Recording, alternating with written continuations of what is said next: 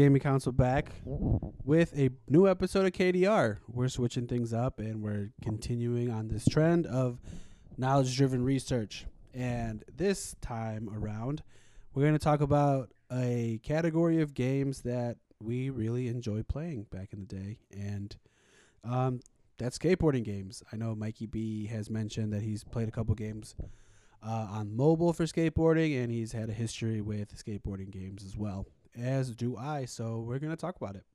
So we are just going to briefly just run down just like a brief history of like some skateboarding games from, you know, from the early days to kind of like the current day skateboarding games. So I will start us off with just saying that I I love skateboarding games. Skateboarding and the skateboarding games have had a huge impact in my life growing up and there's just something in me that will always gravitate towards playing skateboarding games. Um, there's also the, we'll talk about some of like the you know the iconic games and some of the games that you maybe have never heard of. So let's kind of run through this little list of games, which notably the first game that we're going to talk about. Um, it's just it's a game called 720, Mikey B. I don't know mm-hmm. if you've ever heard of this game or have any interactions with this game. I've heard of it. No interactions. But I've, this is like the first, I guess. Would you call this the first skateboarding game to kind of hit the market? I think so. I would believe so. Yes. I believe it's the first one that came out, and it's very paperboy style looking game. So, um, not too much to really talk about there. I'm trying to see when that came out to kind of give you like a point of reference. Um, let me see real quick. Thinking probably like mid 80s, 85, 86, 87, somewhere around there. Um, it is drum roll, please. It came out in 1986. Ah. So that's uh over 30 years ago. So it's very interesting to see how far game skateboarding games have come. So yeah, 720 uh, was an Atari game. Nothing too cool about that, but we're gonna keep it moving forward where uh, you know, you have more games come out like California games by. Uh, See, that's a game I've actually might have played. Yeah, you've got some. I think I might have. I think I might have played California games. I'm looking at some uh, some stacks of California games, or possibly I might have even played California games too. But this is something I think I might have uh, ventured on. I'm looking at it now. Is yeah, you know, it looks like a Nintendo game, and you are kind of cruising back and forth in a half pipe so to me, this could be like my first game I might have played. It, my first skateboarding game. But see, also see, I I'm, that's not like dedicated to. It's not like the first game dedicated to yeah. skateboarding, but it's like it's like so it's like skateboarding, like windsurfing and rollerblading. Yeah, it's like. But it's like it was like the first game I remember having like a skateboarding element. It's like the Wii Sports of you know the back in the day. It's like the X games. Very much so. X Games very relatable to this as well, which Mm-hmm. X Games didn't come out until like a little later, but this was like their first, you know, multi extreme sport game. True. Um, I'm trying to see when I jumped into skateboarding games, so I'm gonna keep running through this list a little bit, just because you know. But the skateboarding games back in the day weren't complicated. You know what I mean? Like no, very basic, super basic, going back and forth. Um, nothing pretty crazy until we get into around like 1988 is when Skate or Die comes out. This which is EA's very first skateboarding game. You know what I mean? Um, so let's see. Uh, was that for the NES? I think it was for the NES, for the the first Nintendo by Konami. Um, what can we say about Skate or Die? Did you ever play this game? No. Let me take a, a couple. I no, Go. my skating it pretty much goes California games, and then we have to get into the PlayStation era before we touch on something I might have played. Which for this game, this really didn't have a lot of wild things, but it was it had more of the style of like skateboarding. You know what I mean? Which was like very you know punk rock, like against the law, you know style of gaming. So it's very cool to see that you know move over into video games. Um, so let's just keep it moving. You know what I mean? I'm trying to see through this little list of like the history of skateboarding games where, you know, it's gets relevant to like my skateboarding and maybe yours. Um, we're both looking at like the same list. Is there any other games before we get into like the PlayStation era that you played, like Street Skater, Skate Tribe? No. No, But you see, I think PlayStation to me was like the golden, like the real era of like skateboarding games that I like truly remember playing. I have like experience playing like multi versions of them. which I think that was. I think it's just based on technology. I think they couldn't. I think to play a skateboarding game, you really need to have like 3D a 3D character that can move around like a semi-open world, and that wasn't possible until PlayStation. which um Street Skater, I'm I, I looked at some of like the um snapshots of it, and it's Mhm. it was like the first kind of 3D style game that Cool. you were intro- introduced to in 1998. Um, Okay, so, when the PlayStation time then. Cool. so it was first released in Japan in 1998 under the name Street Boarders, and then licensed by EA and distributed in the United States. Um, uh, let's see, on May 6th, 2008, it was re-released on PlayStation 3 in Europe. So Wow. they were able to kind of bring that back in traditional fashion. But now, what's what's interesting too about all of the skateboarding games, man, is that skateboarding games have been around.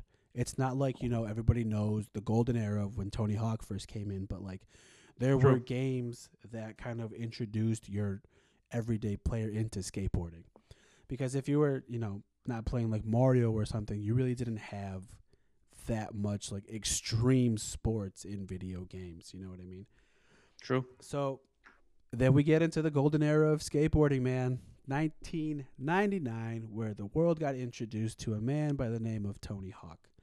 Now, Tony Hawk was a professional skateboarder in, you know, the early 80s and really started to get more traction in the 90s. So, Tony Hawk comes out, and it is the first game endorsed by professional skateboarding, which is huge. And at the time, you know, skateboarding really wasn't that big, but you know, everybody knew Tony Hawk from doing the 900 on the X Games, and you know, they were starting to kind of get a wave of what skateboarding really was. So then you also, in 1999, with the release of Tony Hawk's Pro Skater, you get a, a, a little look at you know the culture behind skateboarding, to where you're introduced to like street skateboarding, and you get characters like Eric Koston. Chad Muska, Jamie Thomas, Elissa Steamer, and you start opening up the world of what is skateboarding, and you get to kind of pick your favorite skaters. I personally was a huge fan of Eric Koston and Jamie Thomas, so anytime I would get my hands on Tony Hawk, I'm picking Koston and doing some pretty gnarly things. Um, what about you, Mikey B? I know you picked this one up.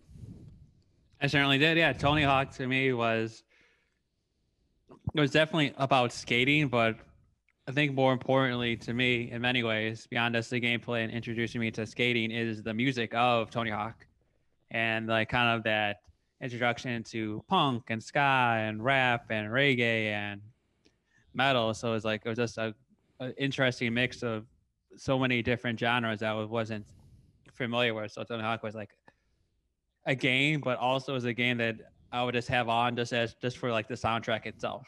It's a hu- huge influence of where you go from there, which is interesting that you say that the first one was like your first introduction to like new music.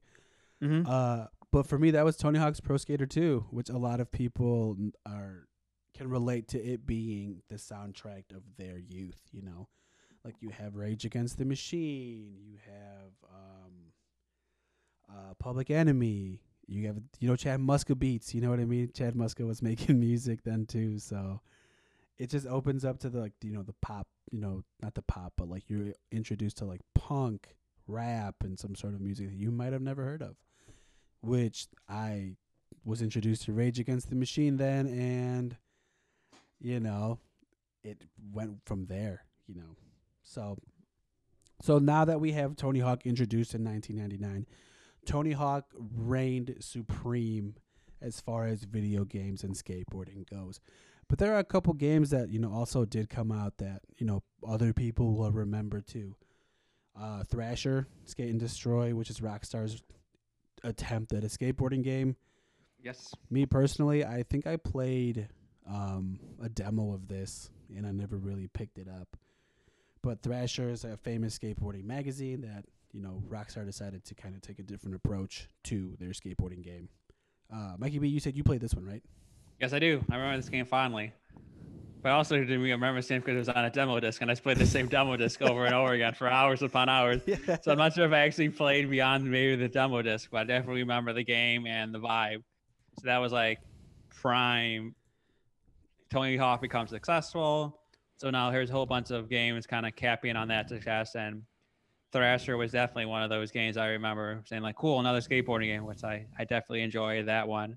And there was another one that I remember called Grind Session, which is a I had that one.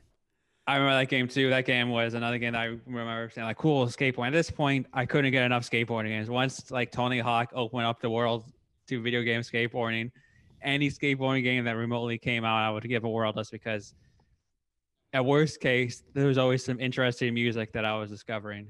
If like the game was janky and didn't play well, at least I could hear some like some new music. So Yeah. It was like skateboarding games is like kind of introduced that mix of uh, to me to like music uh, how important music is to uh, video games in a way beyond just like a, orchestral and like chip tunes is like having a good song while you skate really helps you skate better in a way even though like it's, it's it's like a video game but like a bumping song helps you uh yeah. really uh gets you those high scores Yeah, it really helps you try to, you know, collect the skate letters, you know what I mean? Mm-hmm. Um, so kind of jumping back into grind session, grind session, and um, I believe Thrasher didn't have professional skateboarders in it. I could be wrong, um, but I, I I'm almost positive because I know grind session. Um, who was on the cover? It was Daewon Song, uh, who was on the cover of that. But I'm trying to think of the characters. Uh, yeah, I don't, I don't really know, but we're not going to let that hold us up because we're going to keep it moving. Mm-hmm. So grind session, Thrasher come out, but they never really gained the you know the traction like Tony Hawk did. Tony Hawk had its like a specific game that everybody tried to copy and it just wasn't working out because you know MTV had a sports game too. true Never really you know popped off, and then you know Konami jumped into skateboarding too with Evolution Skateboarding, which didn't really work to their favor because you could play as like Solid Snake, and then you had like other professional skateboarders, but they weren't as popular as like the ones on Tony Hawk. And then you know Tony Hawk comes back with a vengeance, you know, with Pro Skater two, three, and it makes its way into like four and Underground, which really kind of once you got, I believe in the Tony Hawk's Pro Skater three, you were able to actually get off the skateboard and do other activities. What you- I think you have to like tag things up and you know be a menace to society.